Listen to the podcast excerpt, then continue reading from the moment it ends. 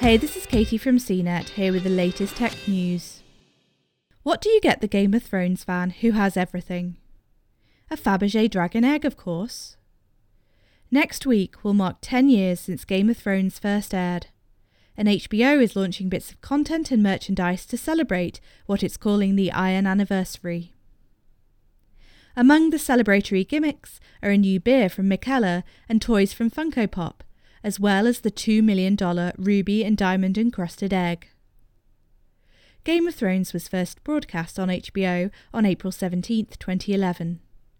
It ran for 73 episodes through May 2019, overtaking the fantasy novel series by George R. R. Martin that inspired the series.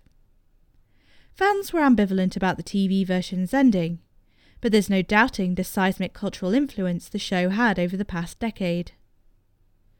Starting April 10th, HBO will show the entire series from icy start to fiery finish. If 70 hours of sex, violence, and dragon on dragon action is a bit much, HBO has assembled episode collections that follow particular characters or threads through the series. For example, follow Daenerys on her journey from naive, exiled royal to mother of dragons. See Arya transform from stark kiddo to ruthless killer relive the rise of the army of the dead.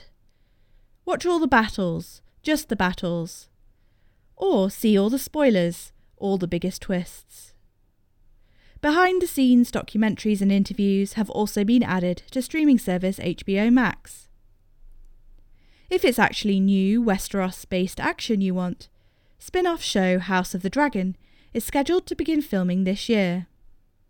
And the last book in the novel series is still coming someday. For more of the latest tech news, visit cnet.com.